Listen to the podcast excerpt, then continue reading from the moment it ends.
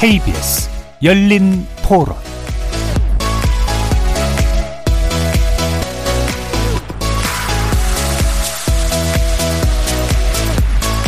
안녕하십니까? KBS 열린 토론 정준희입니다. 법도 어쨌든 좀 세게 해야 되는데 너무 다른 나라에 비해서 약한 것 같고 범죄자들한테 인권이 또 뭐가 있나 싶기도 하고 어쨌든 좀 형벌이 좀 셌으면 세졌으면 좋겠어요. 네. 그게는 있을 수도 없는 거고 있어서도 안 될 일인데 저는 엠번방을 만드는 사람도 나쁜 사람이지만은 그거를 돈 주고 봤다는 사람도 엄벌이 쳐야 된다. 그 엠번방도 안 만들 거 아니에요. TV 없으니까 안 만들 거 아니에요. 그러게 이제 법은 강해야 된다. 그래서 그 수요가 있기 때문에 엠번방을 만들거든요. 기존 남성들이 인지를 하지를 못하고 있어요. 아, 이 정도까지, 이 정도 갖고 뭘 그래. 그리고 원래 카메라 이렇게 찍고 이러는 것도, 아, 이 정도가 뭐 어때서 이제 그런 사회적인 인식 자체가 아직은 덜 성숙되고, 아직도 바뀌려면 저는 멀었어요. 거리에서 만난 시민들의 의견 어떻게 들으셨습니까? 코로나19로 가뜩이나 힘들었던 시기. 지난 3월 이른바 엠벙방 사건은 우리 사회를 큰 충격에 빠뜨렸습니다. 그동안 디지털 성범죄 심각성에 안일하게 대처해왔던 우리 사회에 경종을 울리는 그런 사건이었는데요. 그리고 또 현역 지자체장이 연루된 문제도 있었죠. 오고돈 전 부산시장의 사례는 권력형 성범죄의 전형인 듯 했고, 고 박원순 전 서울시장의 죽음을 둘러싸고 우리 사회가 큰 홍역을 치르고 있기도 합니다.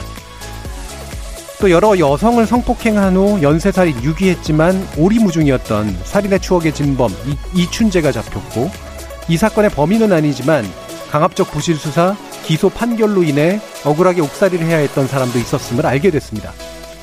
어린아이를 무참하게 성폭행해서 죽음 직전에 이르게 한 죄로 감옥에 갇혀있던 조두순의 출소로 인해 왜 잔악한 죄인이 그 벌을 충분히 받지 않는지 정작 두려워하고 숨어야 하는 건 왜 오히려 피해자의 몫이 돼야 하는지 이런 상황에 이르는 동안 행정, 입법, 사법은 대체 무엇을 했는지 진지하게 묻도록 했습니다.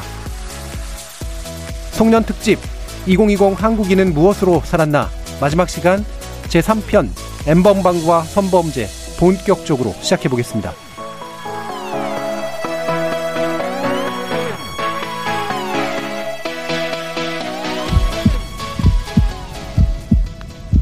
살아 있습니다. 토론이 살아 있습니다.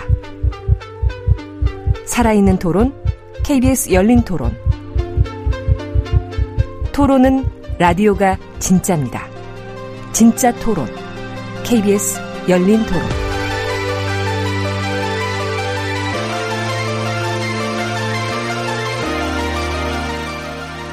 자, 오늘 논의를 위해 스튜디오에 네 분 전문가 소개해 드리겠습니다.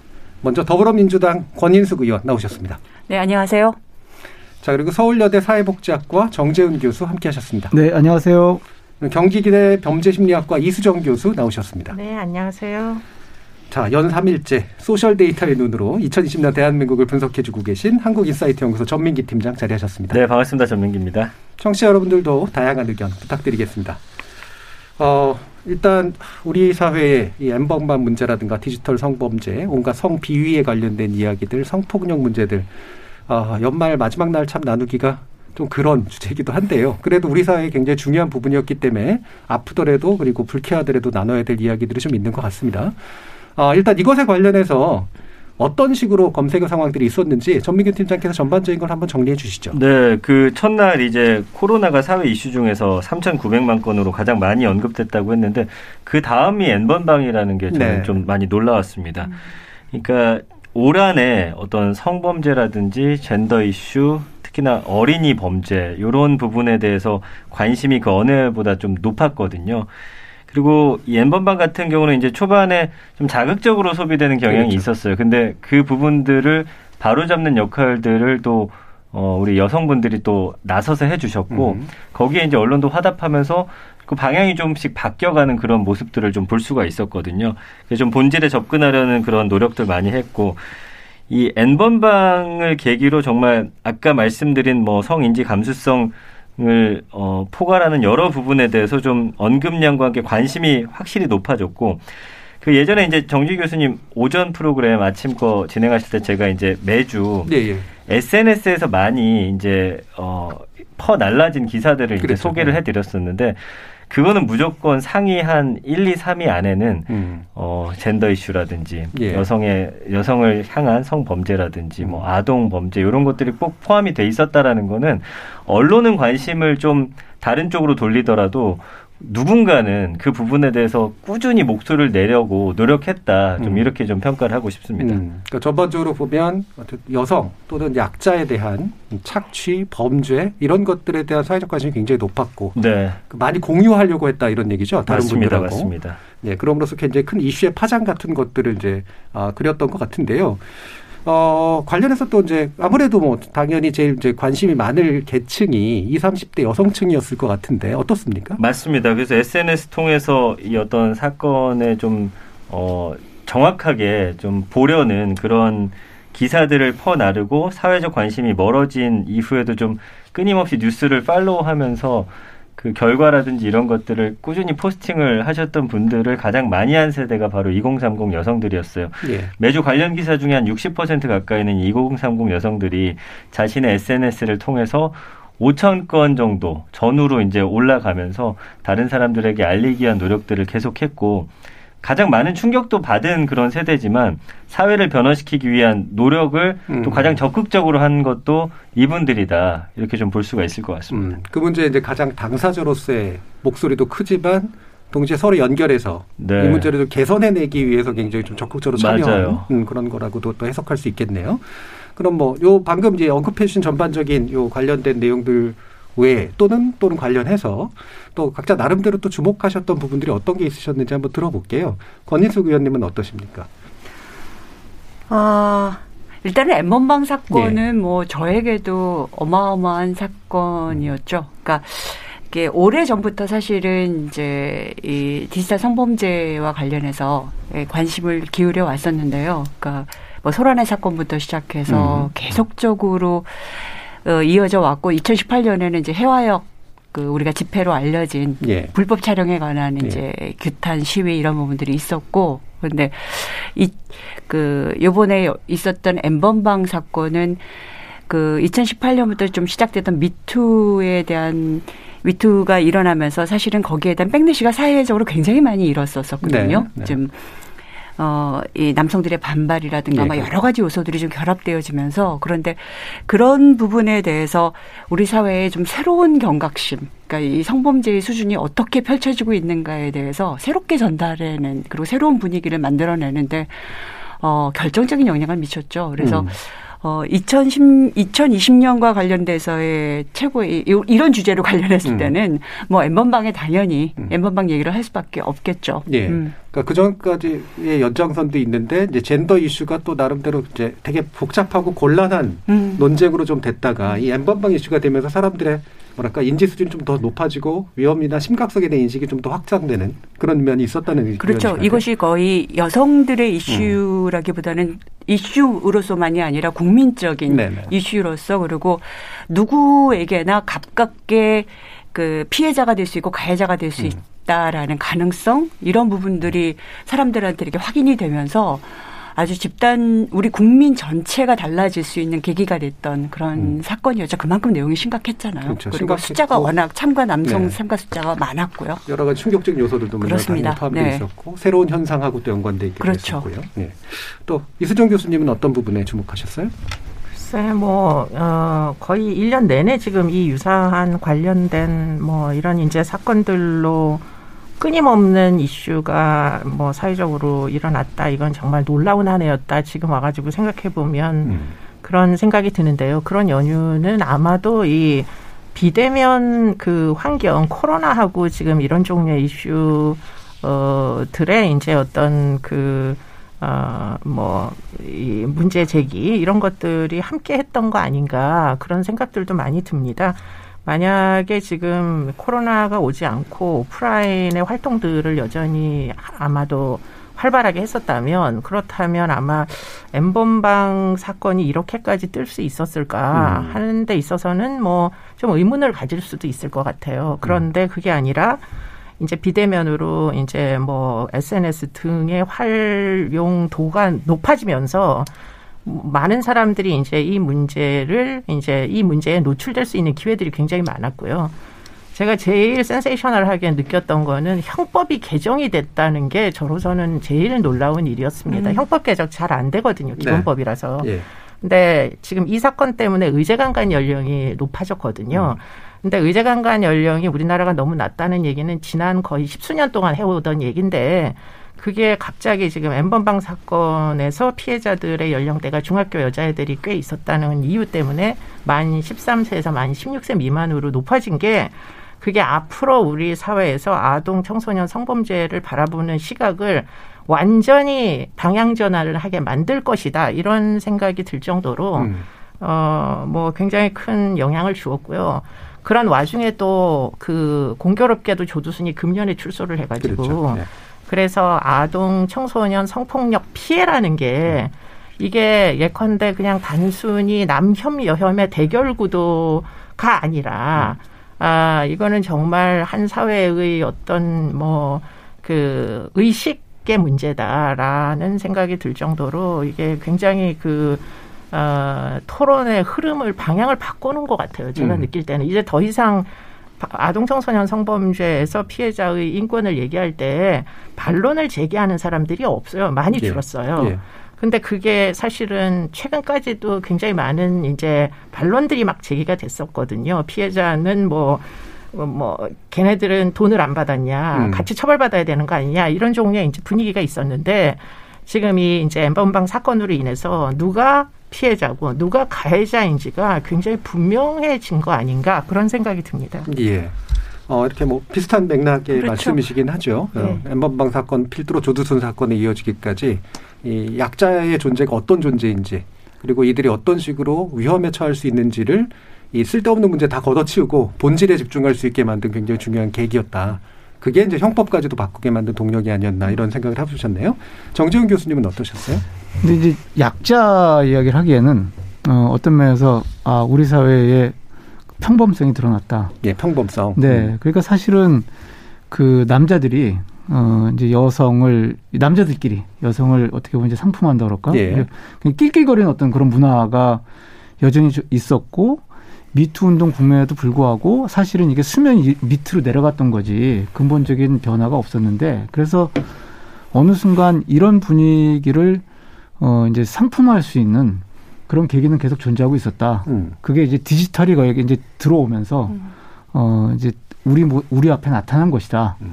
그래서 어 한편으로 충격이지만 또 한편에서는 어떻게 보면 이제 올 것이 그 터질 것이 터졌구나. 뭐 또 이렇게 볼 수 있을 것 같습니다. 그래서 예. 앞으로가 그래서 굉장히 중요하다. 예. 네, 뭐 이렇게 생각할 수 있을 것 음. 같습니다. 음. 그러니까 이게 특별한 문제로서가 아니라 되게 평범하고 만연해 있던 부분들 네. 그리고 사람들이 대단히 태만하게 생각했던 영역 네. 이게 이제 부상하게 된 그런 계기라는 말씀이시죠. 뭐 태만이라기보다는 너무나 그 우리 이거 숨쉬는 공기처럼 그냥 남자들이 어떻게 보면 자연스럽게 이렇게 그냥 살아왔던 그런 모습들이 이 디지털 그다음에 상품화 성의 상품화 이런 것들이 들어가면서 그냥 순식간에 이제 그 과거에 못 보던 양상으로 터져 나왔다. 네. 그렇게 볼 수 있을 것 같습니다. 네. 제가 태만 태만이라고 얘기했던 건 이제 지적 태만입니다. 네, 그렇죠. 예, 예, 예. 그러니까 고민하지 않고 반성하지 네, 않는 네, 이런 부분인데. 예, 그러니까 실제적으로 지난 5년 동안 젊은 여성들은 정말 이 얘기만 해왔어요. 네네. 사실은 예. 디지털 성범죄와 관련 얘기들을 가장 중심에 예. 예. 가장 중심에 소라넷부터 시작해서 그렇죠. 가장 중심에 놓고 얘기를 했는데 사실 의사결정을 내리는 정책 결정을 내리는 들의 사람의 삶에서는 이게 중요한 문제가 아니었던 거죠. 음.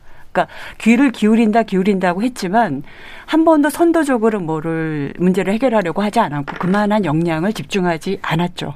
그래서 가장 극단적인 형태로 요번에 열렸고 근데 우리가 이게 가장 극단적이란 말을 쓸 수 없는 게 앞으로 또 어떤 일이 열릴지 어떤 일이 생길지 알 수 없는 세계가 이 디지털 성범죄 세계고 그것이 이 오프라인 세계하고 이게 맞물리면서 어떻게 갈지 알 수 없어서 저는 이제 지옥의 문이 열렸다. 예. 이 디지털 세계는 규율되지 않는 세계고 그리고 우리는 너무나 오랫동안 규율하지 않고 살아왔다. 그러니까 음.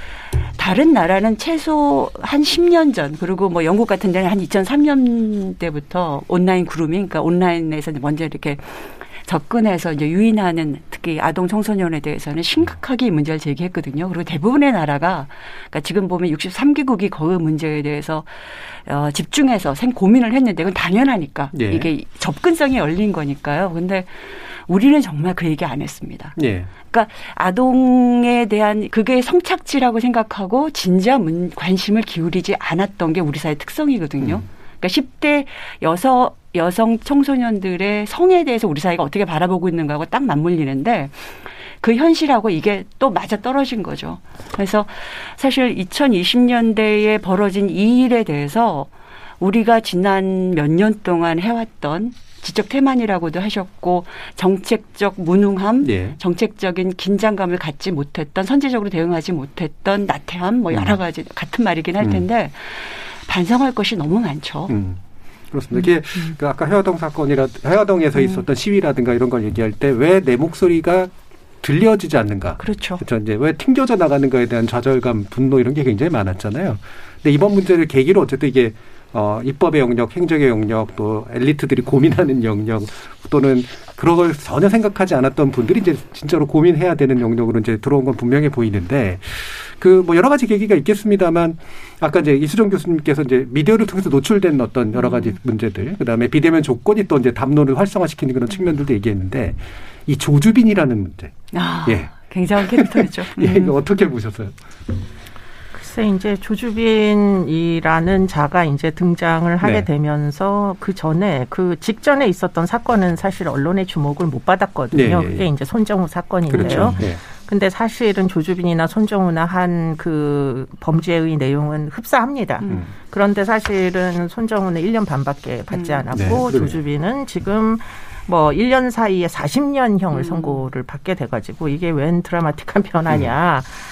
아, 너무나 놀라운 거는 이제 SNS에서 이런 범죄가 일어나려면 집단화가 되지 않으면 일어날 수가 없어요. 네.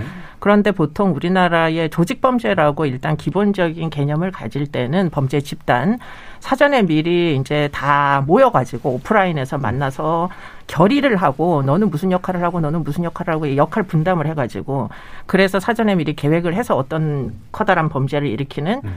그런 것들만 범죄 집단이라고 여겨졌는데 지금 이 이제 박사방의 경우에는 서로 얼굴을 오프라인에서 보지 않은 공범들도 있어요. 그런데 개념 자체를 음. 온라인 공범이라는 개념을 그리고는 이게 단독 범행이 아니라 집단화된 이제 조직 범죄다라는 그런 개념을 도입했다는 차원에서 굉장히 그 전과 지금 이 박사방의 처벌의 어떤 기재는 현저한 차이를 보인다. 그런데 그렇게 하다 보니까 저는 또 좀 넌센스한 좀 괴리 모순 이런 게 이제 발생하고 있다 이런 생각이 드는 게 온라인에서 예컨대 피해자 입장에서 보면요.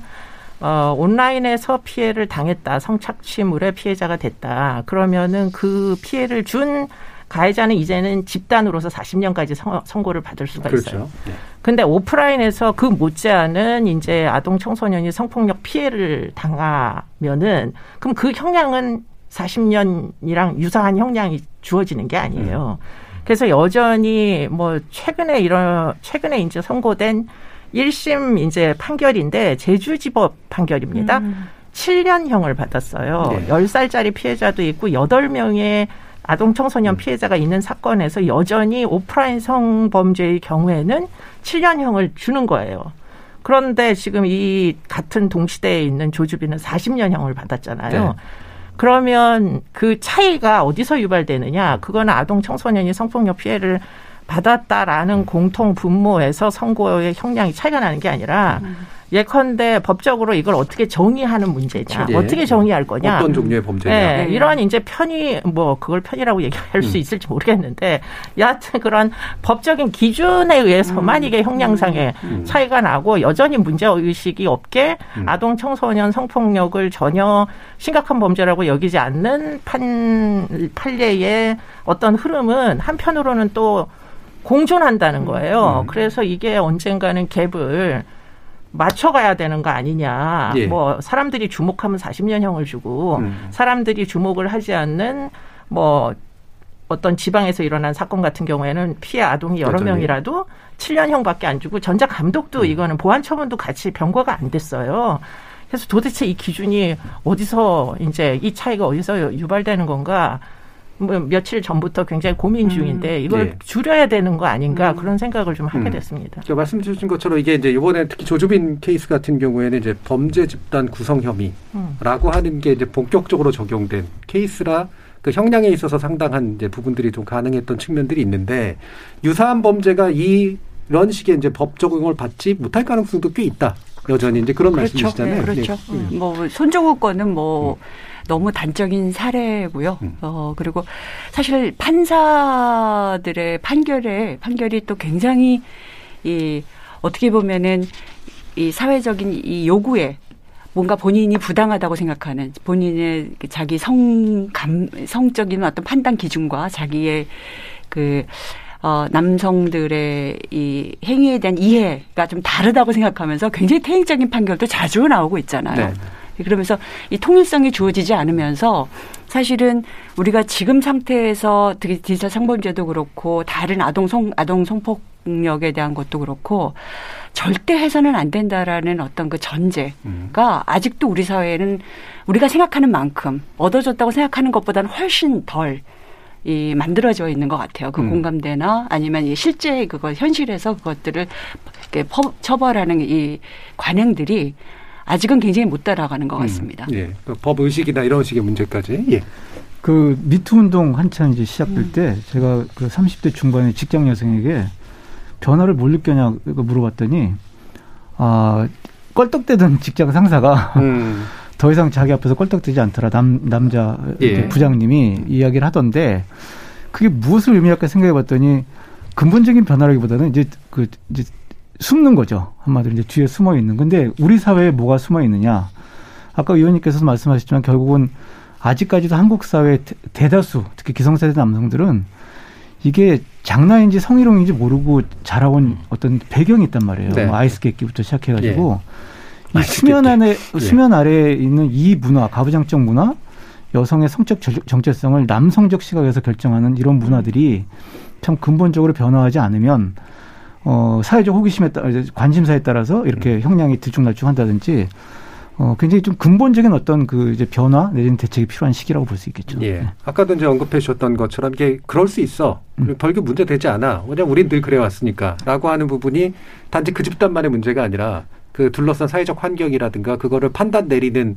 사법부의 어떤 측면에까지 다 영향이 이제 그렇죠. 서로 연결된 그러니까 부분이 있다. 일종의 장, 장난, 호기심 음. 틀을 이제 벗어나서 이건 정말 범죄다. 음. 이게 이제 사회적 보편적 가치가 돼야 돼, 보편적 인식이 돼야 되겠죠. 예. 그러면 전민기 팀장님은 네. 뭐저 관련자라고 해서 물어보는 건 아니고요. 네. 이런 식의 일상성에 관련된 부분 또 뭐 주변에서 보시기에 음. 어느 정도로 좀 달라졌다라는 느낌이 좀 드세요? 아니면 여전하다고 생각하세요? 어 저는 이제 40대 초반인데 예. 그 친구들 같은 경우도 이제 예전에 그냥 툭툭 던지던 뭐 이런 농담들 확실히 좀 조심하는 분위기 있는 것 같고요. 예. 그러니까 저희는 그 어릴 때 자란 건 아까 교수님 말씀하셨던 그런 상황에서 자라왔고 음. 여자 아이들을 그런 식으로 놀리거나 음. 뭐 장난치거나 음. 근데 이제는 이 사람들이 터진 걸 보면서 아 이거는 잘못된 것이었구나라는 걸 좀 깨닫는 그런 순간들이 있었던 것 같아요. 그걸 인식하고 나서부터는 좀 달라지기 위한 노력들을 해왔던 것 같고요. 음. 근데 이제 저는 좀 어, 이건 다른 사안인데 좀 SNS에서 그 우리 여성분들이 매주 이런 작은 사건들이라도 올리시는데 그 관심을 못 받는 경우가 상당히 많아요. 그래서 예. 아까 형량이 차이가 많이 난다고 했는데 이 가해자의 어떤 캐릭터나 발언이 좀 화제가 돼야지만 이 사건들에 음. 좀 사람들이 관심을 갖는 예. 그런 성향이 있거든요. 그러니까 이 어떤 사건의 본질이라든지 어, 뭐가 잘못됐는지를 좀 더 우리 국민들에게 알려줄 필요가 있다. 음. 이것이 어떤 하나의 개별 사건이 아니라 뭐 유사한 것들이 다 잘못돼 있다라는 거를 좀 어, 알릴 필요가 있지 않을까. 그 네. SNS를 보면 늘 우리 여성분들은 이런 일이 있었습니다. 많이 알려주세요 하는데 관심을 못 받고 사라지는 일들이 너무 음. 많더라고요. 이 관련해서 사실 엠버방 문제를 그 우리 사회적 의지로 옮기는데 이 그 젊은 여성들 청년들의 역할이 굉장히 중요했고 그 중에서 특히 이제 불꽃단이라고 그렇죠. 불렸다 그렇죠 예, 두 명의 친구들의 탐사보도 네, 두 명의 굉장히 컸지않습니까 네. 예. 맞아요. 그 지난해 음. 9월이었죠. 음. 그 20대 여성 음. 두 명으로 예 네. 맞습니다. 그 추적단 불꽃집 음. 탐사보도 공모전에 낸 기사로 이 음. 엠번방 사건이 네. 세상에 알려졌고. 작년 11월에 한겨레가 이거를 대대적으로 보도를 그렇죠. 했었어요. 네. 그러면서 사실 그럼에도 관심이 없다 보니까 여성들이 모여서 익명단체 리셋을 만들고 음. 공론화에 나서기 위한 엄청난 움직임들을 보여줬고 그러면서 국회 그 국민 동의 청원에 올린 텔레그램에서 발생하는 디지털 성범죄 해결에 관한 청원이 이때 이제 10만 명 이상의 음. 동의를 받게 되거든요. 그 또 다른 익명 모임들이 또 있습니다. 그래서 이걸 수면 위로 올리기 위해서 엄청난 노력들을 음, 해왔어요. 음. 매주 사실은 이런 노력들을 하고 있었는데 음. 계속 이제 수면 아래에서 묻히는 그런 상황들이었고 그래도 포기하지 않고 목소리를 내주신 덕분에 음. 참 아이러니하지만 조주빈이라고 하는 캐릭터가 또 확실하고 국민들의 관심을 불러 일으켰기 때문에 이런 것들이 좀 맞아 떨어지면서 수면 위로 올라온 계기가 되지 않았나 싶습니다. 음. 네, 권 의원님이 이제 국회 진출하시면서 네. 예, 지금 국회 안에 연구단체가 국회 여성 아동 인권 포럼이잖아요. 네, 대표이시기도 하고 네. 그리고 이제 엠버바 사건을 비롯한 이제 이런 디지털 성범죄 문제를 굉장히 중요한 의제로 올리셨잖아요. 네. 예. 그게 이제 굉장히 이런 환경이나 이런 사회적 조건이 영향을 좀 미친 건가요? 네, 뭐 제가 그 국회의원 선거를 하면서 음. 그때 이제 이 사건이 같이 맞물리면서 사실 국회의원 선거를 압도할 만한 이, 이 폭발력이 있었던 거의 유일한 사건이었었죠. 예. 네, 유일한 사건이었고 그리고 이제 모든 화제들 예를 들어서 뭐 황교안 그 전 대표가 이제 호기심 음. 때문에 가담한 사람은 뭐 용뭐 봐줘야 되는 거 음. 아니냐 그랬다가 이게 도대체 호기심으로 들어갈 수 있는 음. 가담할 수 음. 있는 조건의 문제가 아닌 거를 왜 이렇게 모르고 그리고 이렇게 놀이라든가 그냥 어, 어쩌다가 어울려서 들어간 거로 이렇게 이해하는 그런 식의 이 판단들이 이런 문제를 더 키운다라는 이제 문제의식이 되게 컸었잖아요. 그래서 이제 그런 것이 이제 그 그만큼 당시에 이 문제를 결정하는 그러니까 사회의 이런 의제를 결정하는 사람들과 네, 현실에서 이런 일들이 벌어질 때의 경험이 완전히 차이가 음. 나는 하나의 극단이 좀 보여졌던 음. 거였고요.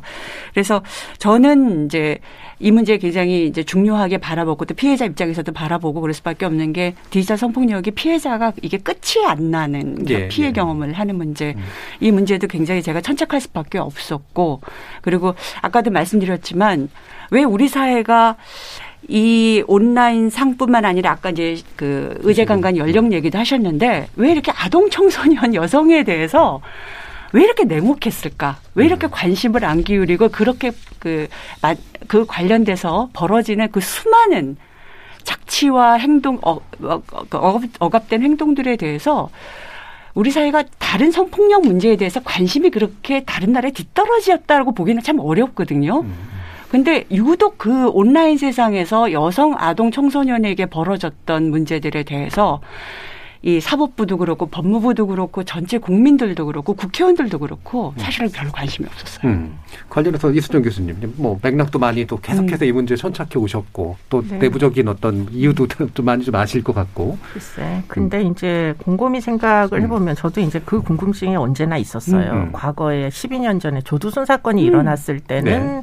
친고죄도 폐지해야 된다고 음. 하면서 굉장히 큰 이제 반향이 음. 있었는데 그런데도 이제 박사방에 이제 조주빈이 검거되기 전까지는 음.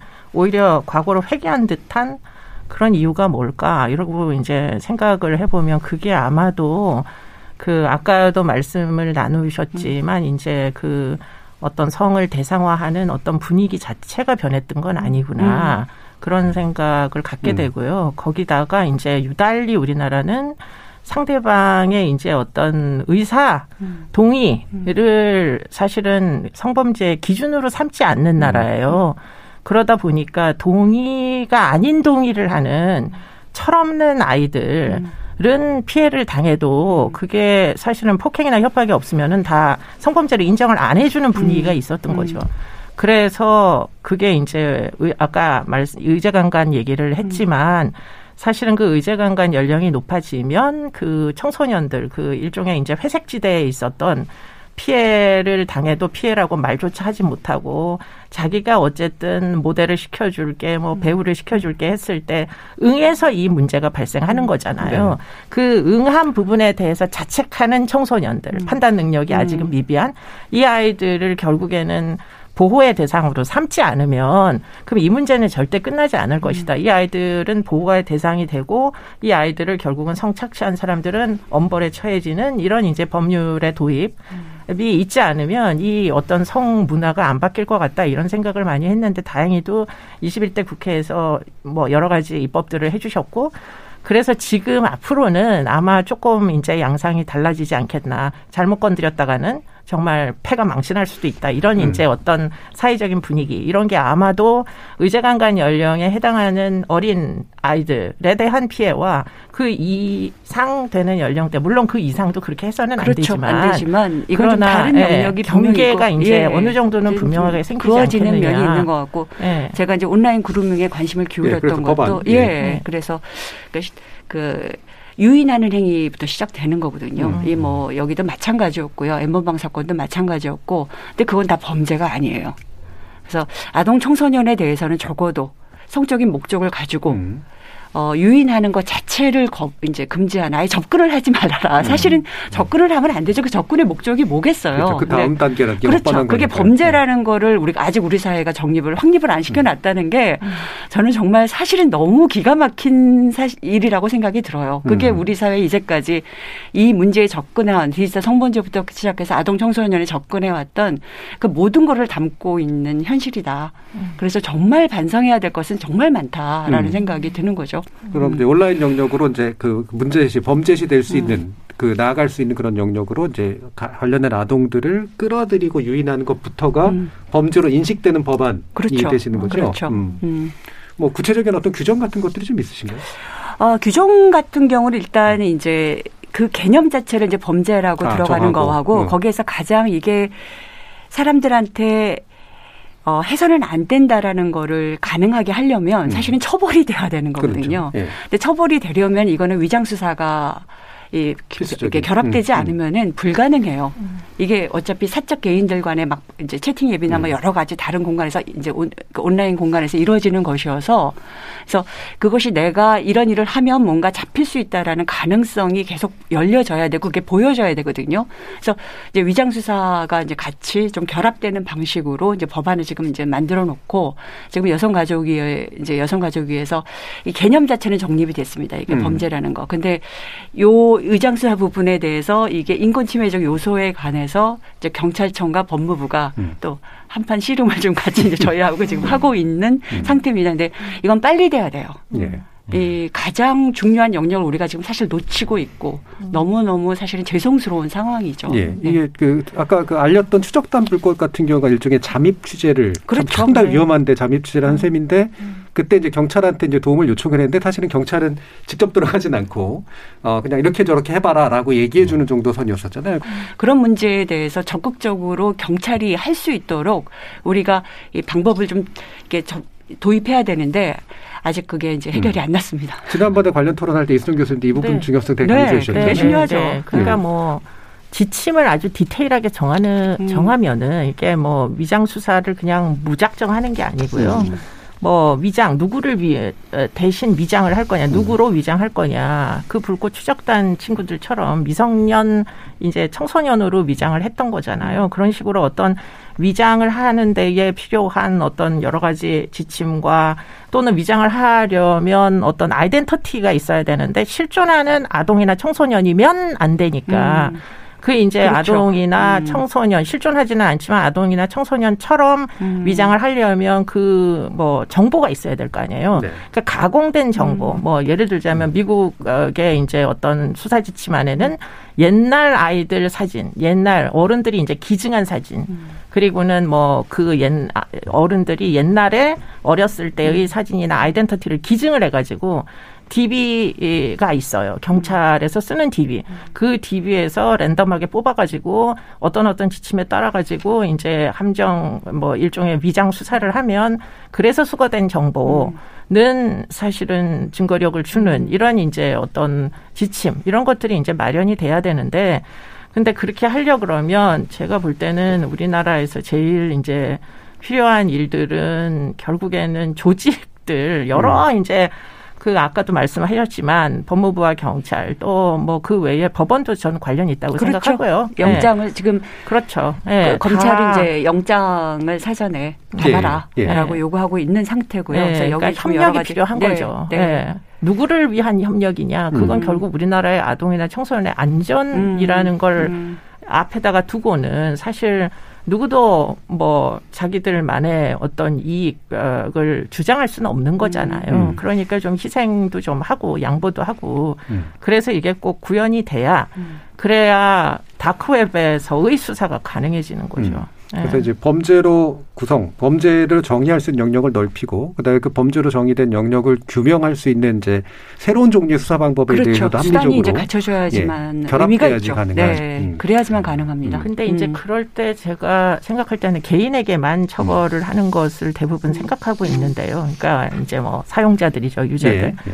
근데 업체들이 저는 또 굉장히 문제가 많다고 생각해요. 네. 그렇죠. 네. 그 채팅 애플리케이션이나 음, 또는 음. 뭐그 외에 다양한 플랫폼들이 지금 앞으로도 계속 탄생할 거기 때문에 그러한 이제 어떤 플랫폼에서 영업을 하려 그러면 음. 사실은 트래픽이 많아야 되는데 음. 트래픽이 몰릴 만한 음. 어떤 시장을 구축해야 음. 되는데 그게 사실은 상당 부분 불법성이 가미되지 않으면 누군가를 희생을 시켜서 뭐 누군가에 의해서 착취되게 이렇게 하는 구조가 제일 돈 벌기가 쉽단 말이에요. 네.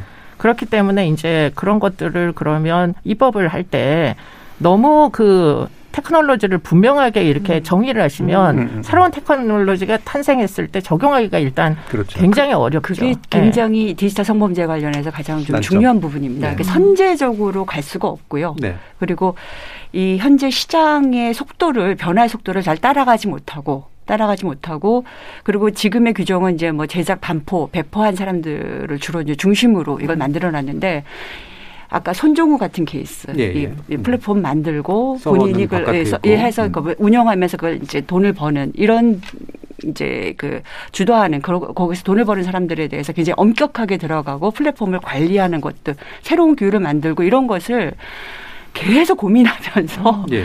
빨리빨리 해내야지만 그래도 조금씩 막을 수가 있는 영역이 이 영역인데 예.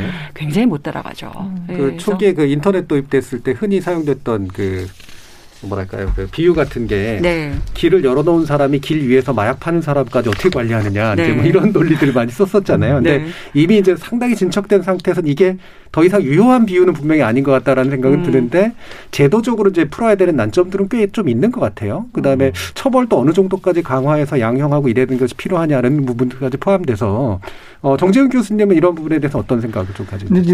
구체적인 음. 그 기법에 대해서는 두 분 전문가께서 잘 아시니까 예. 뭐 거기에 대해서 제가 따로 드릴 말씀은 없고 그런데 어떻게 보면 이제 반성하는 늦은 성찰하는 삶 예. 특히 이제 남성 입장에서 그러니까 아까 처음 이야기 나오셨을 때 결국 우리가 아닌 것은 아니다라는 음. 평범한 상식이 한국 사회에 통하지 않고 있구나라는 거 하나 그 다음에 어, 남성들 입장에서요 어, 지금까지 우리가 흔히 말하는 남성적 시각으로 세상을 결정해 왔다. 음, 음. 세상을 살아왔다. 네, 살아 세상사를 결정했다. 음. 이거를 받아들이기가 아직까지도 굉장히 어려운 거예요. 그러니까 예. 우리가 뭐 흔히 아주 쉽게 말하면 뭐 여검사 음. 표현하듯이 이제 예. 남성적 시각으로 보는 거 아닙니까? 뭐 아주 네. 간단한 예로. 근데 이게 참 어렵다. 그 남성들 꽤좀 그 나름대로 사회적 지위가 있는 남성들의 모임에서 우리가 한번 어, 반성문을 한번 써보는 게 어떻겠느냐. 음. 그, 그런 제안을 한번 한 적이 있었는데. 예, 예. 그러니까 모르고 살아왔잖아요. 사실 예. 어떻게 보면. 그리고 우리가 장난처럼 얘기했지만 이렇게 살아왔지만 이제 앞으로 이렇게 살면 안 된다. 음. 부터 시작해서 좀 진지하게 반성문을 써보자라는 이야기를 했을 때 어떤 분이 굉장히 이제 화를 내시면서. 예. 어, 안 그래도 우리 치열하게 살아왔다. 음. 근데 여기서 무슨, 어, 이제 이게 우리한테 오히려 가하는 가해 아니냐. 네. 네. 라는 식의 문제 제기를 하시는데요. 굉장히 진지하게 보이셨어요. 보였어요. 네. 그게. 아, 그만큼, 아, 우리가 이, 그, 우리 중심으로 살았던 이 삶 자체, 삶 음. 구, 삶, 삶 자체를 어, 다르게 보는 게 굉장히 어려운 작업이겠구나. 예. 그래서 그 이제 기술적으로 또 법 제도적으로 어, 접근해야 될 측면이 분명히 있고 단기적으로 봤을 땐 근데 지금 우리가 어, 특히 남성주 입장에서 어떻게 우리가 변화하고 어, 살아가 이제 성찰적으로 살아갈 것이냐. 그래서 또 여성 운동하시는 분들께 이거 남성들 도와줘야 된다. 음. 또 여성 운동하시는 분들은 어, 너네들은 뻑하면 우리한테 도와달라고 그러느냐. 너네들끼리라서 잘해야지. 또 이런, 이런 말씀도 하시고. 아, 도와달라고 그런 말을 자주 듣지 못했는데요. 그렇죠. 언제 도와달라고 그러셨어요? 누구하고 얘기하신 거죠? 뭐, 근데 이제 여성들이 지역사회에서, 지역사회에서 남성들이 이렇게 조직화돼야 되는데, 이런 식 방향으로 조직화되는데, 남성 운동이 조직화돼야 되는데, 여성 운동이 좀 도와줘야 된다. 예. 뭐 이제 이런 이야기를 했었는데, 아, 이제 여성운동 입장에서, 또, 또 이제 여성운동 하시는 분들 입장에서 니들이 좀 먼저 변하는 모습을 보여봐라. 이제 아마 음. 이런 메시지였었던 것 같아요. 있을 거예요. 네, 네. 네. 그런 예, 것들이 생각의 갭이 있는 것 같고. 이를테면 이제 젊은 친구들 같은, 젊은 남성들 음. 같은 경우엔 어, 연세가 좀 있으신 남성들이 반성하고 이제 페미니스트 페미니즘에 대해서 이제 자신들이 보이는 태도에 대해서 당신들은 그럴 만해. 근데 우리는 그렇게 잘하지 않았어. 음. 라고 생각하면서 왜 우리를 잠재적 가해자라고 생각하지? 당신들의 반성을 나한테 요구하지 마. 이런 식의 이제 굉장히 감정을 표출하는 경우들이 막 있단 있죠. 말이에요. 이런 부분은 전민기 팀장님 혹시 많이 주변에서 보진 않으셨어요? 글쎄요. 저는 그런 부분을 네. 보지 못했는데 저는 아까 두 분의 권인수 의원님하고 이수정 교수님 얘기를 들으면서 좀 오히려 이 조주빈 사건으로 인해서 국민들의 인식이 높아졌고 음. 40년형을 받음으로써 아 이제 됐다라는 생각을 어느 정도 갖고 있던 음. 일반 음. 국민으로서 이 두 분의 이야기 듣다 보니까 오히려 좀 공포심이 굉장히 커졌어요. 음. 예, 예. 결국에 이건 어떻게 바로잡을 수 있느냐는 그 교육인 것 같은데 음. 저도 사실은 뭐 성교육 제대로 받아본 음. 적도 없고 제 아이 같은 경우도 이제 다섯 살인데 유치원에 가기 전에 이런 부분에 조금 저도 관심이 있어서 책을 읽고 남성성, 여성성 이런 걸 강요하지 않은 채 음. 키웠습니다. 그러면서 뭐 핑크색 옷도 입히고 뭐 예전에 남자가 뭐 그런 음. 옷을 입느냐. 근데 오히려 유치원을 다니면서 남녀를 구분짓기 시작하는 음. 거예요. 굉장히 굳어집니다. 네. 이거 남자가 입으면 안 된대. 음. 어 누가 그래? 그랬더니 음. 옆에 앉은 여섯 살 누나가 음, 그래. 음. 그, 아, 여기서부터 저는 조금 약간 음. 멘붕이 온 거죠. 아, 이 아이를 어떻게 교육시켜야 되느냐. 나는 이렇게 이야기하는데 이 아이들이 만나는 대부분의 밖에서의 환경은 그렇지 않다라는 거에 대해서 예. 좀 문제의식을 많이 음. 갖게 됐거든요. 네. 그러니까 윗세대가 개입할 수 없는 영역, 또 부모가 개입하지 못하는 영역, 또는 교육으로 해결되지 않은 영역들이 또 분명히 또래 세대들한테도 있는 그런 부분도 음. 같이 관련이 돼 있는 것 같은데요. 정재현 네, 교수님. 좀 상당히 조심스러운 예. 질문 내지 문제제기긴 하지만 예. 아까 뭐 젊은 20, 30대들은 우리가 뭘 음. 이제 이렇게 이야기를 하시지만 사실 우리가 뭘 하기 전에 어 그것도 역시 내, 나의 내지는 남성적 시각 아닌가라는 생각을 해볼 필요가 있다라고 보는 게 역으로 질문을 던져오면 만약에 내가 막 아이를 낳아서 어린이집이나 유치원을 보냈는데 벌써 방금 말씀하신 그런 식으로 남자 아이 여자 아이 사이에 일종의 그 이제 성장 과정에서 성적 호기심이 그 이제 일방적으로 표출되는 경우가 있어요. 특히 남자 아이들이 여자 네. 아이들에게 네. 현장에서 많이 있거든요. 음. 근데 그때 부모들이요, 젊은 부모들이, 20대, 30대 부모들이 어떻게 해야 될지 몰라요. 음. 그거는 결국 다시 말하면, 아, 내가 아는 것 같지만, 그 다음에 나는 특히 남성들 입장에서 상당히 성평등하게 뭔가, 어, 아이도 키우고 자라온 것 같지만, 나는 내가 뭘 이제, 그런데 사실상 그런 상황에서, 아, 남자아이는 어떻게 해야 되는 거지, 여자아이는 어떻게 해야 되는 거지, 이런 상황을 어떤 식으로 그 부모로서 대응해야 되는, 모르는, 모르는 겁니다, 사실은. 그래서 우리가 생각한 것보다 내지는 생각하고 있는 것보다 참 모르는 게 많다. 특히 이제 그 계속 말씀드리지만 남성적 시각이라는 것을 음. 의식하지 않으면 음. 내가 마치 모르는 것을 아는 것처럼 어 이렇게 지내왔을 가능성이 높다. 예. 이렇게 말씀드릴 수 있을 것 같아요. 알겠습니다. 네. 자, 결국은 굉장히 근본적인 문제까지 연결이 되긴 하는데요. 어, 지금까지 일단 우리한테 그런 문제의식을 촉진시켰던 되게 중요한 계기였던 이 엠번방 사건을 위주로 한번 좀 살펴봤고요. 이어지는 또 2부에서는 어, 권력형 성비비의 문제라든가 미투가 우리한테 가져다 준 어떤 긍정적 또는 부정적 에너지에 관련된 또 여러 가지 사회적 논의에 대해서도 간단히 의견 나눠보는 시간 갖도록 하겠습니다. 여러분은 KBS 열린 토론과 함께하고 계십니다.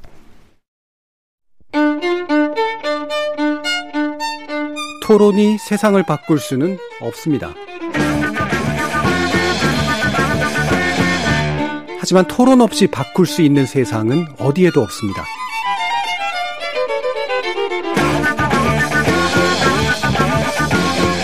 세상의 선한 변화를 갈망하는 당신.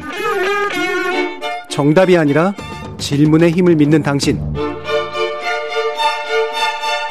우리 KBS 열린 토론에서 만납시다.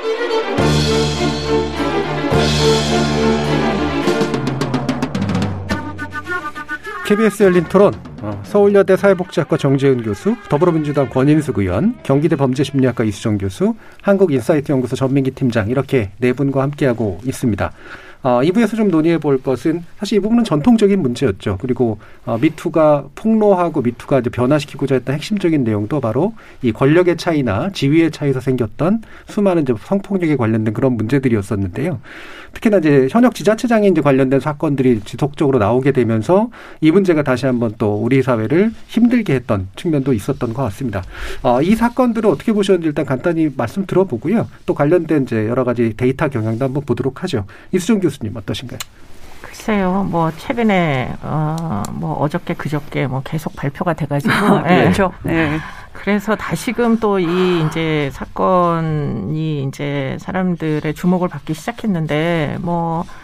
아, 그러나 우리의 이제 궁금증은 오히려 더 오리무중이 되고, 네. 뭐, 실체적 진실들은 결코 알지 못하는 이제, 에, 장막 속으로 완전히 가리워지게 되고, 결국 피해자만 남았는데, 이 피해자의 피해, 를 인정조차 하지 않는 어떤 이제 사회적인 분위기 또 수사기관에서도 역시 이제 공소권이 없다는 게 도대체 어느 정도까지 그 문제가 되는지 피해자 입장에서는 어, 하는 것들 다시 한번 우리에게 상기시켰다 이런 차원에서 보면 참 안타깝게 짝이 없는 사건이다 이런 생각이 들고요. 예.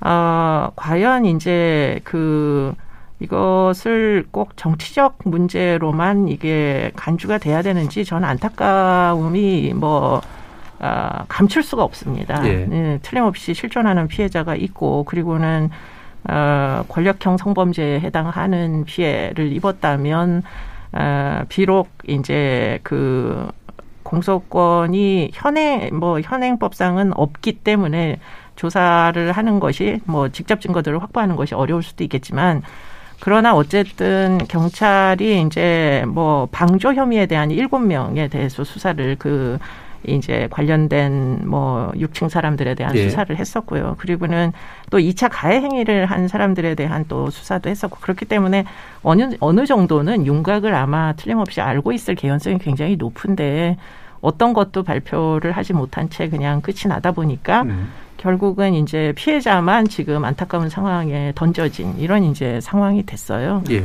그래서 뭐 너무 안타깝다. 이러면 대체 누가 신고할까 하는 게 이제 좀 걱정이 됩니다. 그래서 그런지 모르겠는데 미투를 한동안 굉장히 많은 사람들이 용기를 가지고 피해 여성들이 뭐 발굴을 했는데 시들해졌어요. 지금 이 현재 상황은. 예. 이게 이제 앞으로의 한국 사회를 위해서 도움이 되는 이게 사회적 분위기인가는 뭐 결코 그러기가 어렵겠죠, 당연히. 어, 그래서 좀 걱정이 사실 됩니다. 음. 예. 그러니까 이 미투가 가져왔던 에너지가 한참 끌어오르다가 이제 꺾인 측면들은 분명히 있는 것 같은데 그 요소들은 원인들은 여러 가지인 것 같아요. 그게 어, 문제가 해결이 안 돼서 그럴 수도 음. 있고 무력감이 있을 수도 있고 또는 그, 그것을 해석하거나 실제 사건들마다의 차, 개별적 차이점 뭐 이런 것들도 좀 있는 것 같고요. 그래서 이 부분을 또 우리가 어떻게 사회가 다시 한번 좀 정비하고 가야 되는가라는 그런 진지한 고민이 필요한 것 같은데 정지훈 교수님은 어떻게 생각하시나요? 어, 전 사실 개인적으로 뭐 많은 사람들이 들겠지만 충격이 컸습니다. 음. 충격이 컸고 한동안 생각도 정리가 안 됐고 그런데 어, 참 방송에서 조심스러운 이야기일 수도 있겠지만 어, 법적 기준을 가지고 그 이제 다투는 것을 어, 박원순 전 시장께서 만약에 원하셨을까? 음.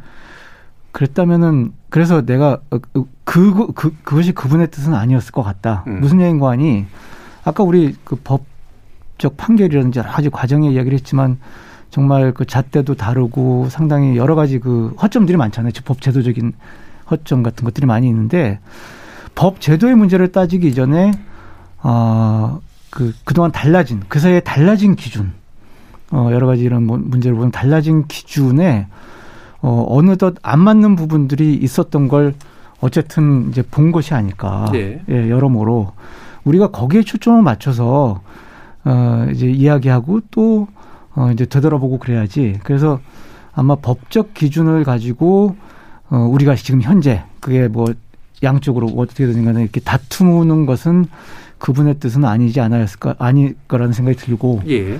어 좀 더 정말 몰라보게 달라진 근데 아직까지도 한국 사회 다수 대중이 이게 뭐지 하고 좀 낯설어하는 음. 그런 어떤 그 이런 젠더 관계라든지 어, 성평등을 바라보는 어떤 그 사이에 놀랍도록 변한 가치, 기준 이런 것들에 좀 주목을 할 필요가 있지 않을까 예. 그런 생각을 해봅니다. 일단. 그러니까 이수정 교수님이 고민하신 이제 정치적 유불리의 문제가 이게 사실은 덮어버린 측면들, 그러니까 네. 사실 더 클리어하게 만들지 음. 못했던 측면이 좀 또 있잖아요. 또 한 가지 또 방금 말씀해 주신 것처럼 이게 법의 다툼의 영역으로 막 잘라내서 이게 불법이냐 아니면 비불법이냐 이런 식으로 가다 보니까 결국은 정작 중요한 문제들에 대한 논의라든가 대안들 이런 거 이제 마련하지 못한 거 아니냐라는 그런 그렇죠. 문제의식으로 읽힙니다. 권희수 의원님 어떠신가요? 글쎄요, 이걸 어떤 차원에서 무슨 예. 얘기를 해야 될지, 어, 조금, 그, 혼란스러운 측면이 있습니다. 워낙 예. 이제 오랫동안, 그, 지난 7월 이후 이제 오랫동안 이렇게 진행되었던, 어, 사건이고요. 검찰의 발표에 의하면 어, 박원순 시장이 이제 이 피소 가능성을 알았고 피소 가능성 인정했고 예. 그런 거 피소 피소 가능성을 인정했고 그런 행위가 있었다라고 본인이 판단했고 그럴 만하다고 판단을 하셨던 것 같고요. 피소될 만하다고. 예, 문제 삼고자 한다면 문제 삼을 만하다. 그렇죠. 삼을 수도 있겠다라는. 네, 그러니까 예. 피소 당할 만한 상황이라고 본인이 인정을 하셨던 것 같고 그 자체가 갖는 의미는 분명히 있다고 생각합니다. 예. 그러니까 본인이 죽음을 선택하셨고 그리고 피소 당할 만한 어, 그 가능성이 있다라고 보셨던 그 자체가 이 피해자가 어, 피해자가 이 피해자와의 이 과정이 과정에 대한 한 부분을 예. 이제 이번에 어, 부분이 한 정리가 됐다라는 생각이 저는 들고요. 그 예. 부분에 대해서는 정리가 됐다는 생각이 들고 또 한편에서 이제 우리가 좀 굉장히 고민할 수밖에 없는 부분은 이 사건이 가지고 있는 어떤 지금의 우리에게 주는 교훈을 잘 받아내는 방식으로 지금 가고 있는가에 대한 안타까움이 네네. 분명히 있는 거죠. 예. 그러니까 이제 며칠 전에도 다 아시겠지만 뭐 편지가 드러나고 거기에서 이제 실명이 예. 드러나고 거기에 대한 만평도 사실은 굉장히 이상한 만평이 이제 따르고 그것들에 대해서 다들 굉장히 놀랐는데 음. 사실 피해자 보호는 특히 성폭력 사건에서 특히 권력형 성범죄 사건 같은 거대한 어떤 힘에 대한 도전에 관련한 부분들은 피해자에 대한 보호가 굉장히 중요할 수밖에 없잖아요. 네. 어 근데 그 부분에 대해서 우리가 사실 지켜야 될 최소한의 선을 지금 못 지키고 있는 것에 대한 부분은 굉장히 크게 반성해야 될 부분이라고 여겨지고 그 부분만은 정말 이 뭐 사법 권력도 그렇고 굉장히 진지하게 이 보호하기 위해서 노력을 해야 된다라고 저는 음. 생각을 합니다. 음. 네. 노력을 해야 된다 생각하는데 또 다른 한 측면에서 우리가 이제 고민해 볼 수밖에 없는 부분은 아까의 우리 이제 그 논의에서도 나온 부분이긴 합니다만 어 권력을 가진 분들이 이 자신의 이제까지의 삶의 습성과 이 자기 가치 판단이 굉장히 잘못될 수도 있다. 특히 조직 문화와 관련해서 음. 특히 여성을 하급자로 두는 이런 조직 문화와 관련해서 굉장히 잘못된 방식으로 흘러갈 수 있다라는 그러니까 자기의 일반 자기의 주관적인 판단이나 주관적인 어떤 행동들이 사실은 그 사람한테 성희롱이 될 수도 있고 성폭력이 될 수도 있는 그런 행동으로 얼마든지 만들어질 수 있고 그런 식의 조직 문화를 만들 수 있다라는 것에 대한 두려움과 반성을 사실 너무 안 해왔던 예. 상황인 거죠. 근데 특히 우리 50대 이후는 정말 그런 경험을 할 수 있는 기회가 진짜 없거든요. 네. 자기를 변화시킬 수 있는. 근데 어떤 자신감이었는지 저는 잘 모르겠고, 근데 어 20대 남성들이 이렇게 이제 반발하고 이 사회에 뭐 역차별이다라고 얘기하는 그 요소에 사실은 더 심적으로 더 기대시면서 음. 자신이 변화하지 않는 어떤 합리화가 있었던 건 아닌가라는 생각도 저는 해봤었어요. 음. 저는 해봤었고 개별적 경험에서 너무 많이 느끼고 그리고 이제 뭐 그런 경찰청 교육에서 막 거의 고위 간부들이 막 거세게 반발하는 거 경험했다는 얘기 듣고 네. 저도 그런 경험했었고 아까도 말씀드렸지만 그래서 저는 이게 막 연속으로 벌어진 거 연속으로 2년 사이에 세 건이 대 예. 지방자치단체, 광역단체단체에서 벌어진 것에 이 뼈 아픔을 음. 정말 변화시키는데 이, 이, 저, 이 남, 이 권력을 가진 특히 남성분들이 정말 뼈 아프게 변화하고 있을까에 계속 퀘스천 마크가 드는 게 굉장히 안타까운데 음. 정말 안 변하시면 큰일 나죠. 예. 정말 큰일 난다는 경종은 지금 울렸는데 그것이 교훈이 그렇죠. 예. 좋은 방향으로 갔으면 좋겠습니다. 음, 저는 그래. 이 권력형 성범죄가 갖고 있는 우리 사회에 앞으로 어떤 방향으로 나가야 되는가에 대한 이 사회의 큰, 큰 요구에 정말 좀 제대로 대응하는 모습이 있었으면 좋겠습니다. 네, 반드시 바뀌고 변화해야 되는 문제로서 확고하게 이제 들어오게 된 셈인데 이게 되게 좀 약간 불투명해진 측면, 흐릿해진 측면, 또 피해가고 있는 측면 이런 것들 좀 남아 있어서 생기는 문제들이 여전한 것 같아요. 그래서 안타깝고 아쉬운 부분도 있는데 그럼 전민기 팀장께서 요 관련돼서 이제 주로 됐던 검색어라든가, 네. 그다음에 또, 또 더해서 이제 또 그 성별로에 따라서 또 관심도 달랐을 것 같거든요. 네. 그런 것까지 포함해서 한번 말씀해 일단은 주시죠. 권력형 성범죄 연관어를 분석을 해봤는데 뭐 성범죄나 여성 피해자, 뭐 가해자 이런 부분들은 늘상 나오는 키워드들이고요.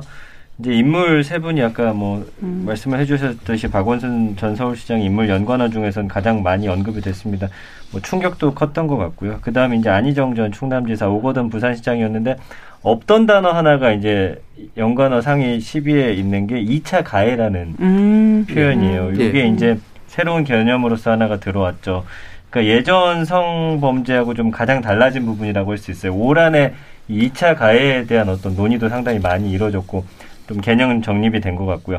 성범죄 이후에 피해자의 사실은 모든 일반인들이 아무 생각 없이 어, 이 사람이래라고 하면서 인터넷에 이제 사진이 뜨면 아, 이 사람이 참 안 됐다. 이, 이 죄의식 없이 봤었거든요. 네. 근데 그 부분도 잘못된 거라는 걸 이제 처음 알게 됐던 거고 음. 그다음에 이제 아, 말도 안 되는 루머가 나오는 음. 부분에 대한 어떤 부당함들도 좀 많이 토로했고 감성어도 살펴보면 혐오라는 부정적 표현이 가장 많이 언급됐고요. 여성의 입장에서는 좀 두렵다라는 반응 그리고 피해자의 고통에 대해서 함께 나누려는 그런 표현들이 상당히 많았다. 그래서 뭐 당연히 뼈가 아프지만 그래도 이 피해자를 좀 보호해야 된다. 그리고 2차 가해를 해서는 안 된다. 라는 어떤 인식은 그래도 이제는 조금 생겨난 음. 그런 한 해가 아니었나 싶습니다. 예. 그러면 뭐이 부분도 더 깊이 좀 얘기는 해야 되긴 합니다만 어, 결국 아까 정재현 교수님께서 이제 말씀하셨던 이제 당사자라고 생각할 수 있는 분들의 이제 깊은 어, 자기를 돌아보는 일과 함께 또 세대 간 차이도 넘고 성별 간 차이도 넘으면서 이게 교육도 하고 같이 문화를 바꾸기 위한 노력도 하고 이제 이래야 되잖아요. 그런 된 부분에 관련해서 어떤 뭐 이야기를 해 주실 수 있을까요? 그 이제 공공기관이나 공무원 대상으로는 한국 양성평등교육진흥원에서 예. 나름대로 그래도 이제 상당히 체계적인 어, 성평등 교육이 이루어지고 있습니다. 뭐 또 내용 내실 여부를 따지는 논쟁과 상관없이 그런데 예. 이 우리 대중 내지는 한국 사회를 대상으로 해서 이제 젠더 이슈에서 시작하면서 그렇지만 이게 어떤 보편적인 어떤 민주 시민 교육을 할 수 있는 음. 어, 뭐 시민 교육청이랄까? 네. 그러니까 이제 우리가 그 과거에 그 새마을 운동 그 이제 그 과거 기억이 있어서 무슨 뭐 계몽 홍보하느냐 뭐 이제 이런 식의 반발이 있을 수도 있겠지만 이제 정말 그 이제 민주 시민으로서 덕목을 쌓는 어 이제 그런 기회를 구조적으로 만들어야 된다. 그러니까 이게 그 사실 이제 젠더 이슈가 해결되면 뭐 다 해결될 것 같지만 또 아니지 않습니까? 그러니까 이게 한국 사회가 지금 가장 큰 문제 중에 하나가 어, 어 어느 분이 그러시는데 가짜 뉴스가 뭐냐 그랬더니 내가 믿, 내가 믿고 싶지 않은 뉴스가 가짜 뉴스다. 네. 그러니까 각자 자기 할 말만 하고 살아가는 사는 거예요. 네. 그래서 다른 사람과 생각의 차이를 비교해 보기도 하고 또 성찰적으로 반성도 해보고 어 이제 여러 가지 주제가 있겠지만 이게 이제 독일 같은 경우에 그 이제 그 나치 시대에 그 이제 소위 말해서 이 국민성 정신을 그 이제 씻어내기 위해서 50년대부터 이 시민교육청이라는 걸 만들어서 지금까지 네. 운영을 해오고 있는데 처음에는 나치 기억 청산이었었지만 음. 지금은 이제 보편적인 젠더부터 시작해서 이제 민주 시민 교육을 하는데 우리도 이번 기회에 한번 이 젠더부터 시작해서 음. 어 보편적인 민주 시민 교육을 화, 뭐 환경 평화까지 이어지는 어 이제 시, 민주 시민으로서의 덕목을 쌓을 수 있는 어떤 시, 가칭 시민 교육청 네. 이런 제도를 한번 어, 연구해 볼 필요도 있지 않을까 음. 그런 생각을 해봅니다. 예. 그러면 이수정 교수님은 범죄 수사 문제, 범죄 정책 관련된 문제에도 깊이 관여 오셨고 이번에 사실 또 이 연관된 사안으로 해서 아마 약간은 좀 주저하셨을 수도 있을 것 같은데 어쨌든 정치적인 것 영역 안에서도 문제를 해결해야 된다라고 또 느끼셔서 행동하셨던 것들도 있잖아요. 어떤 제안들을 좀 해주실 수 있을까요? 글쎄요, 뭐 저도 몸부림 쳤다 이렇게 한마디로 예. 가장 제가 했던 그 어, 2020년에 뭐 여러 가지 노력들이 표현이 잘 되지 않을까 싶은데요. 아, 그런데 이제 곰곰이 생각을 해보면 이것은 좌우의 문제인가, 정치적 문제인가, 이건 전혀 아닌 것 같고요. 네. 그리고는 지금 이렇게 해서 이제 특정 뭐 어떤 그, 아, 뭐 지자체의 장들을 엮어가지고 이야기를 하다 보면, 아, 사실은 실체적인 문제로부터 좀 거리가 생기는 느낌이에요. 그것보다 네.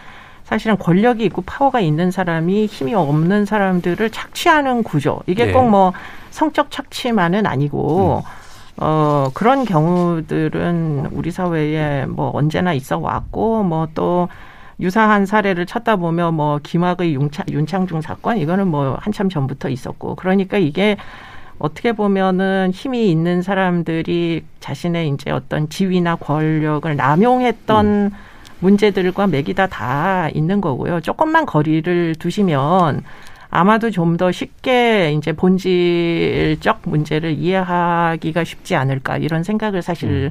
하게 됩니다. 그리고 이것은 꼭 남녀의 그 문제도 저는 네. 한정할 필요가 없다고 음. 생각해요. 저는 조교가 남학생입니다. 예, 예. 그렇기 때문에 저 제가 그 친구의 생사 여탈권을 쥐고 음. 있고요. 만약에 갑질을 한다면 저는 충분히 갑질을 할 수 있는 위치에 음. 있습니다. 그런데 문제는 그 사람에게 내가 하는 어떤 제스처가 어떻게 비칠까를 생각하는 순간에 문제는 너무 쉽게 해결되거든요. 네. 어, 그렇기 때문에 그런 종류의 그 자신의 욕망에 대한 어떤 조절, 뭐 통제 이런 것들을 잘 할 수 있도록 어렸을 때부터 계속 스스로를 관리 감독을 하는 습관 같은 거를 기르도록 교육을 한다면 그렇다면 이런 문제가 생각보다 개인의 수준에서 좀 쉽게 해결될 수 있지 않을까 이런 생각도 하게 됩니다. 그렇기 예. 때문에 뭐 이런 이제 문제를 좀 더 근본적으로 좀 더 거리를 두고 객관화를 시켜가지고 다 같이 해결안을 찾으려는 시도를 한번 해보는 게 앞으로의 세상에 훨씬 더 도움이 되지 이것을 너무 막 이분법적으로 단순화를 시켜가지고 예. 대결 구도로 이렇게 가는 게 이게 정말 이게 우리 사회가 성숙한 사회가 맞나 전 사실 굉장히 그 회의를 많이 가지면서 20, 2020년을 예. 보냈어요. 이렇게까지 이게 대결해야 될 이슈인가. 피해자 입장에서는 너무 분명하게 피해를 당한 거거든요. 언제나 피해자 입장을 생각해 보면 분명합니다. 범인이 검거되던 범인이 검거되지 않던 피해는 발생한 거거든요. 그렇기 때문에 사법제도도 어, 역시 피해자를 중심으로 생각을 해보면 무엇을 어떻게 해야 되는지 너무 분명하게 그 알 수가 있어요. 그렇기 때문에 좀 더 문제를 뭐 본질적으로 그 문제의 핵심에 접근하려는 노력들을 좀 다 같이 해주는 게 필요하지 않나. 네. 예, 그런 생각을 많이 했어요. 네. 예. 어, 뭐 이름을 지우고 한번 생각해 보자라는 이야기들이 나왔던 것도 아마 비슷한 맥락이었던 것 같은데요. 그럼 마지막으로 입법의 영역에서 또 많은 고민과 어, 노력들을 해오시고 계시는 권인수 의원께서는 어떤 일을 하실 생각이십니까? 어떤 일 어느 어느 거와 관련돼서 어떤 오늘 오늘 한 논의에 대해서 아 오늘 한 논의에 대해서요. 예. 그러니까 저는 이제 계속 그 요 우리가 이제 세 명의 이 경험들, 그러니까 음. 집단 이제 이 경험들 아주 큰 경험들인 거잖아요. 사실은 이제 지난 2년 동안 세 번의 큰 경험을 한 거고 이 경험을 잘 만들어내는 잘 이제 그 정리해내고 대안을 찾아나가는 과정이 뭘까 해서 뭐 여러 가지 방면에서 이제 가능한 부분들이 있겠죠. 근데 이제 일단 저는 이제 국회의원이기 때문에 이 조직 문화 관련돼서는 좀 변화할 것들이 굉장히 많죠. 이제 이번에 음. 이제 얘기가 많이 됐던 비서직군의 문제라든가, 그러니까 여성 계속 성별 고정관념이 굉장히 강하고 음. 성별 역할 분화가 굉장히 강하고 그것이 이제 저임금하고도 연결되어지고 사실은 이런 식의 이 성희롱적인 성폭력적인 관계들이 만들어질 수 있는 어떤 여건이 되기도 하고 그래서 우리가 그런 그 부분부터 사실은 좀 점검해 나가고 변화시켜 나가야 되는 예. 것에 이제 한, 한 축이 있겠고요. 점, 그리고 또 어, 전반적으로 우리가 이 의사 아까도 계속 제가 말씀을 많이 드리고 있습니다만 반복하고 반복해서 얘기하고 있지만 이 정책을 결정하고 의사를 결정하는 세대가 되게 한정되어 있어요. 네. 한정되어 있는데 그 한정된 사람들이 지금의 어이 그 여성 현실, 젠더 현실, 그다음에 그 서열 문화, 갑질 현실 이런 것들을 제대로 이해하기가 굉장히 어려워요. 음. 어려워요. 디지털 현실까지 포함해서. 그래서 그거를 정말 이게 그 속에 잘 들어가서 이게 판단할 수 있는 이 구조를 만드는 것도 저는 정말 중요하다고 생각이 듭니다. 네. 그래서 그런 변화를 이뤄내는 거. 그게 이제 한편에서는 아까 제가 본인이 굉장히 두려워해야 된다라는 식으로 이제 개인에 대한 음. 이제 촉구도 했었지만 이 집단 속에서 우리 사회를 이끌어 나가는 이 집단이 스스로 우리가 무엇을 무엇이 부족한가를 좀 판단해야 되는 부분들이 분명히 있는 거죠. 그러니까 한 예를 들면 제가 그 얘기를 몇 번 했는데 검사들하고 제가 만남이 있었어요. 그때 이제 제가 그 서지현 이제 검사 예, 예. 사건 예. 이후에 그 대책위원장을 하면서 그때 한 남자 검사가 그러더라고요. 아, 이제 이 검사들이 굉장히 성폭력이 심했습니다. 성, 이 이제 발생 사실이 많았는데 여성 검사들이 굉장히 그런 걸 많이 겪고 있었고요. 근데 여성 검사들이 그런 걸 더 많이 겪고 차별받는 이유는 딱 한 가지다. 남자 검사들은 인권 침해를 잘 참는다. 음. 여자 검사들이 인권 침해를 안 참는다. 그래서 여자 검사들을 선호하지 않고 여자 검사들을 채용, 그러니까 등용하려고 하지 않고 좋은 그 거기 말하면 특수부나 이런 식의 엘리트 라인을 거, 선발하지 않고 그래서 네. 여자들은 계속 권력에서 밀려나는 그러면서 성차별과 성 이 성폭력의 대상이 되는 이런 구조가 만들어진다라고 하더라고요. 그러니까 말씀하신 대로 이게 굉장히 다양한 차원에서 우리가 사실은 이 조직 내 이 조직 내 성폭력이 권력형 적 성폭력이 일어나는 현실에 대해서는 굉장히 냉정한 판단들이 다양하게 이루어져야 돼요. 네. 다양하게 이루어져야 되는데 상당히 못 미치죠. 음. 상당히 못 미쳐서 그런 것들이 가능한 그런 법제화 부분들은 이제 계속 하겠지만 그건 법, 법 속에서 입법 속에서만 해결되지 않는 면들이 너무 많습니다. 예. 너무 많아서 오늘은 저는 그 부분을 좀 강조하고 싶었어요. 그래서 입법만의 문제가 아니다라는 입법만의 문제가 사실 너무 아닙니다. 예, 알겠습니다. 아, 2020년 한 해를 어, 세 번의 순서를 통해서 돌아봤는데요. 어, 돌아보다 보니까 확실히 많은 것들이 있었고 많은 것들을 더 해나가야 된다라고 하는 그런 느낌이 많이 들었던 것 같습니다. 아, 오늘 중요한 토론 함께해 주신 경기대 범죄심리학과 이수정 교수, 한국인사이트 연구소의 전민기 팀장, 더불어민주당 권인숙 의원, 서울여대 사회복지학과 정재윤 교수 네 분 모두 수고하셨습니다. 감사합니다. 감사합니다. 감사합니다.